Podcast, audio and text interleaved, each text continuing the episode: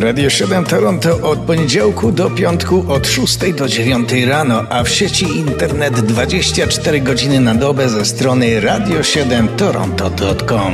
Zubi, zubi, zubi.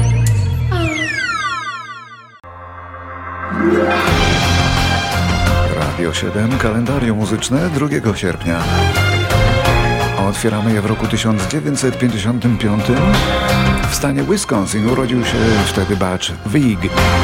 Muzyk, który karierę rozpoczynał jako bardzo ceniony producent płyt Nirvany, Smashing Pumpkins i Sonic Youth, aby następnie odnieść sukces. Jako założyciel i producent i perkusista grupy Garbage. Jedno z nagrań grupy Garbage posłużyło nawet do oprawy kolejnych przygód Jamesa Bonda. Ten świat to za mało, ale to idealne miejsce, aby zacząć mój karierę. I jeśli dosyć będziesz silny, wspólnie możemy nim zawładnąć, kochanie. Ludzie, tacy jak my, dobrze wiedzą, jak przetrwać.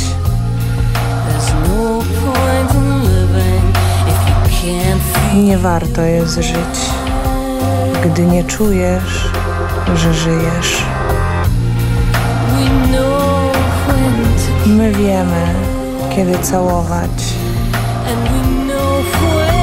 i wiemy, kiedy zabijać. Jeśli nie możemy mieć wszystkiego, to nikt nie będzie miał.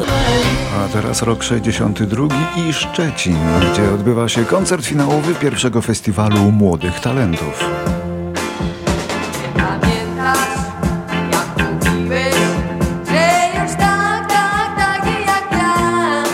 Na tym pierwszym festiwalu wyróżnił się zespół Niebiesko-Czarni i wokaliści, a m.in. Wojciech Gąsowski, Wojciech Korda, Helena Majdaniec, Karin Stanek, Krzysztof Klęczon, no i Czesław Wydrzycki, czyli mało jeszcze znany, późniejszy Niemen. Ale to śpiewa Ada Rusowicz, mama Ani Rusowicz, to informacja dla młodszych słuchaczy.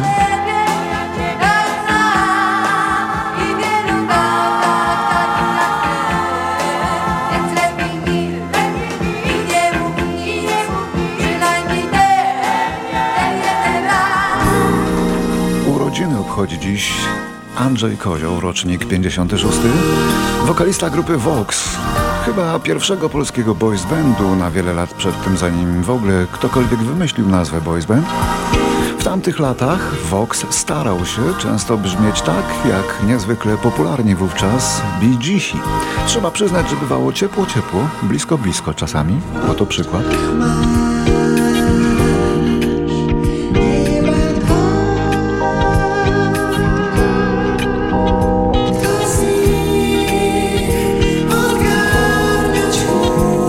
Andrzej Kozioł zmarł w styczniu dwa tysiące dwudziestego drugiego.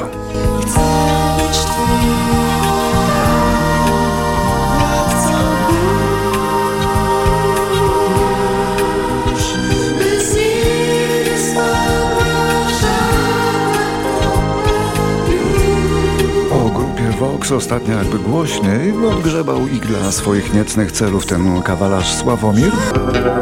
tysiąc dziewięćset siedemdziesiąty drugi. Urodziny w kolejnym polskim domu warszawskim, choć ta pani pochodzi z Rzeszowa. Tam urodziła się w siedemdziesiątym drugim. Justyna Steczkowska.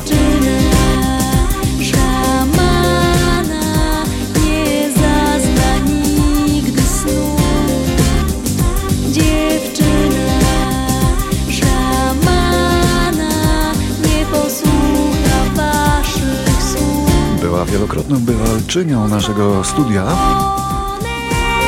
a kiedyś podczas swojego pierwszego pobytu w Kanadzie zwierzyła mi się w wywiadzie z pewnego zawodu miłosnego. Ja to opublikowałem, a podobno nie powinienem był, no i zrobiła się trochę chryja, ale to stare dzieje. Steczkowska debiutowała, wygrywając szansę na sukces, ale tu nam śpiewa piosenkę wyprodukowaną przez świętej pamięci Grzegorza Ciechowskiego.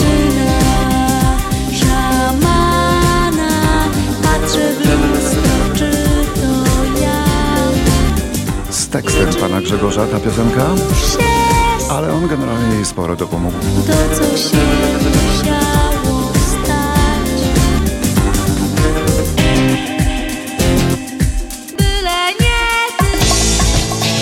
tysiąc dziewięćset siedemdziesiąty trzeci. Kanadyjska grupa Backman Turner Overdrive, znakomita, założona przez braci Backman, podpisała kontrakt z wytwórnią Mercury Records i od tej chwili rozpoczęła się wielka kariera tego zespołu, jednego z najważniejszych w kanadyjskim rocku.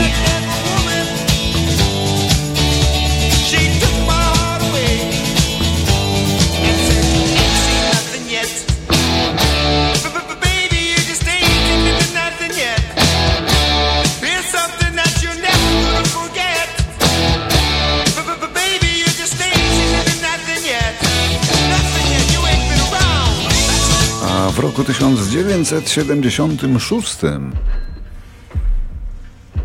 wskutek przedawkowania narkotyków drugiego sierpnia umiera Paddy Watts, road manager i dźwiękowiec grupy Pink Floyd, który miał trzydzieści lat. Jego śmiechu unieśmiertelniono w utworze Speak to Me, pierwszym utworze legendarnej płyty The Dark Side of the Moon.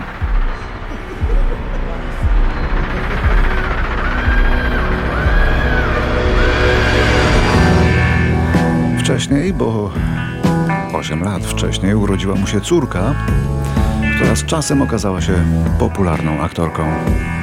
To Naomi Watts.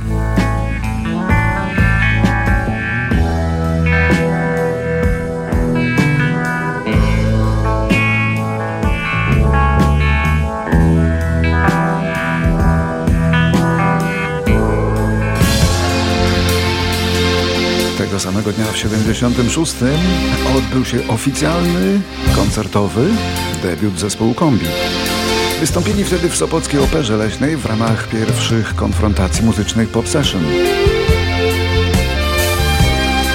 Po latach Kombi kilkakrotnie występowało u nas w Kanadzie, ale ta muzyka to ich zupełne początki. Nikt tak wtedy nowocześnie nie brzmiał w Polsce, tak przynajmniej się nam kiedyś wydawało. Bo kiedy taki dumny jako młody student puszczałem to nagranie kolegom, cudzoziemcom, no to tylko wzruszali ramionami. Przepaść z zachodem była jeszcze wtedy przeogromna.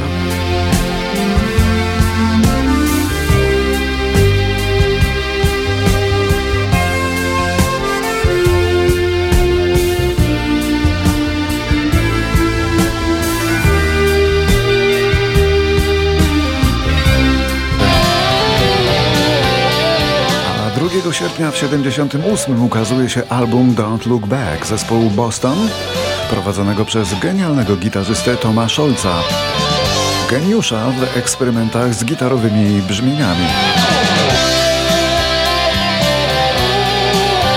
A na płycie zamieszczono wtedy ich utwór z refleksyjną nutą, taką rasową, rockową balladę opowiadającą o nierozwiązywalnym dylemacie.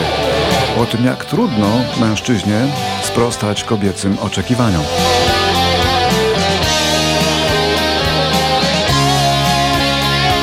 No ale żeby zaraz z tego powodu tak głośno się użalać,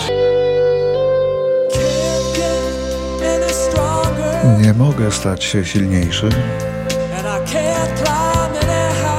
i nie mogę wspiąć się wyżej. Nie będziesz nigdy wiedziała, jak często próbowałem .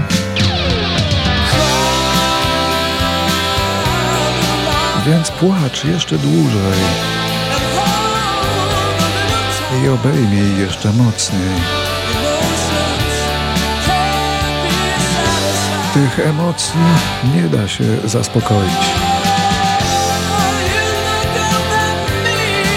Spójrz na mnie, a może wtedy gdzieś w swoich myślach dojrzysz człowieka, jakim ja nigdy nie będę. tysiąc dziewięćset osiemdziesiąty. Chociaż muzyczny film Xanadu okazał się finansową klapą, a miał być następcą takich hitów jak Grease czy Saturday Night Fever, to jednak płyta z soundtrackiem sprzedawała się świetnie, a piosenka Magic w wykonaniu Olivia Newton-John okazała się numerem jeden w Ameryce.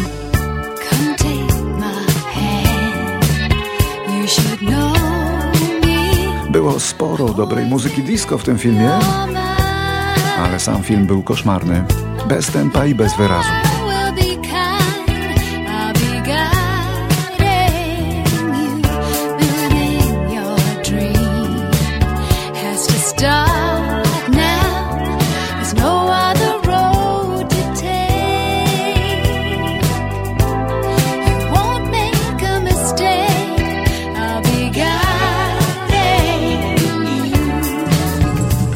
drugiego sierpnia w tysiąc dziewięćset osiemdziesiątym czwartym. Taki dzień się zdarza raz. Tego dnia umiera, mając pięćdziesiąt lat, Leszek Bogdanowicz. Gitarzysta, kompozytor oraz aranżer. Piękniejszy w życiu dzień. Taki dzień. Leszek Bogdanowicz był samoukiem i liderem pierwszego, historycznie biorąc, polskiego zespołu rock'n'rollowego o nazwie Rhythm and Blues.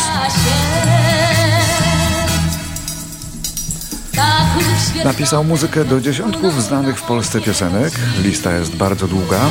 Rozpoczęliśmy od jednej z takich piosenek w wykonaniu Zdzisławy Sośnickiej, a teraz inna.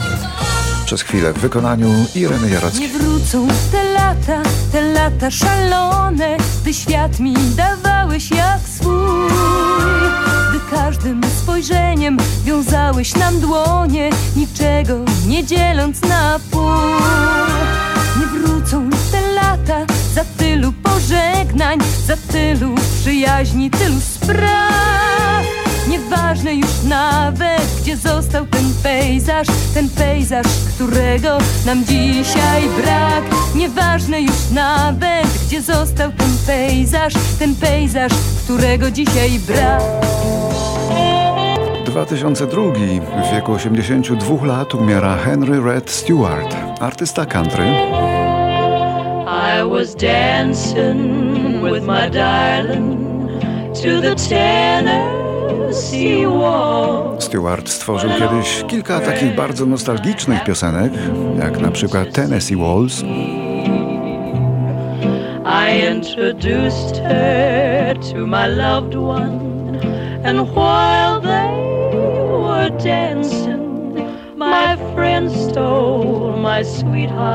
Każdy amerykański farmer potrafił zanucić choćby fragment tej piosenki. The night and the Tennessee walls. Now I know just how much I have lost. A w dwa tysiące trzecim jeden z parków w dzielnicy Los Angeles, w którym mieszkał legendarny czarny wokalista Barry White, wielki tuszą i wielki głosem, został nazwany jego imieniem. W uroczystości wzięło udział kilka tysięcy fanów i wiele gwiazd. Bardzo sympatyczna postać, proszę Państwa, ten Barry White. Miał jednak problem, zdrowie i to z powodu tuszy. Nie pozwalało mu to zaśpiewać więcej niż cztery piosenki na koncercie.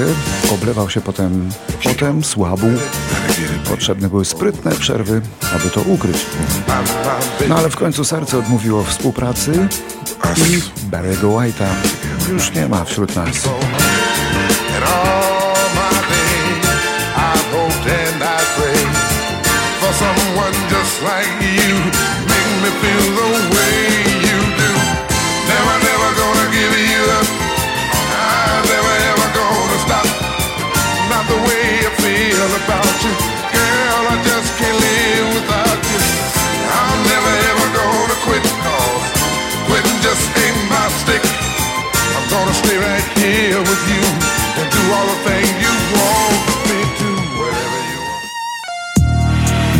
A drugiego sierpnia w dwa tysiące dwunastym umiera Tomasz Szukalski.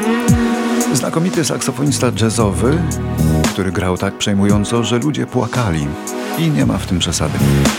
Nie ma też przesady w twierdzeniu, że to był największy polski saksofonista, bo z kimkolwiek grał, grał lepiej od niego.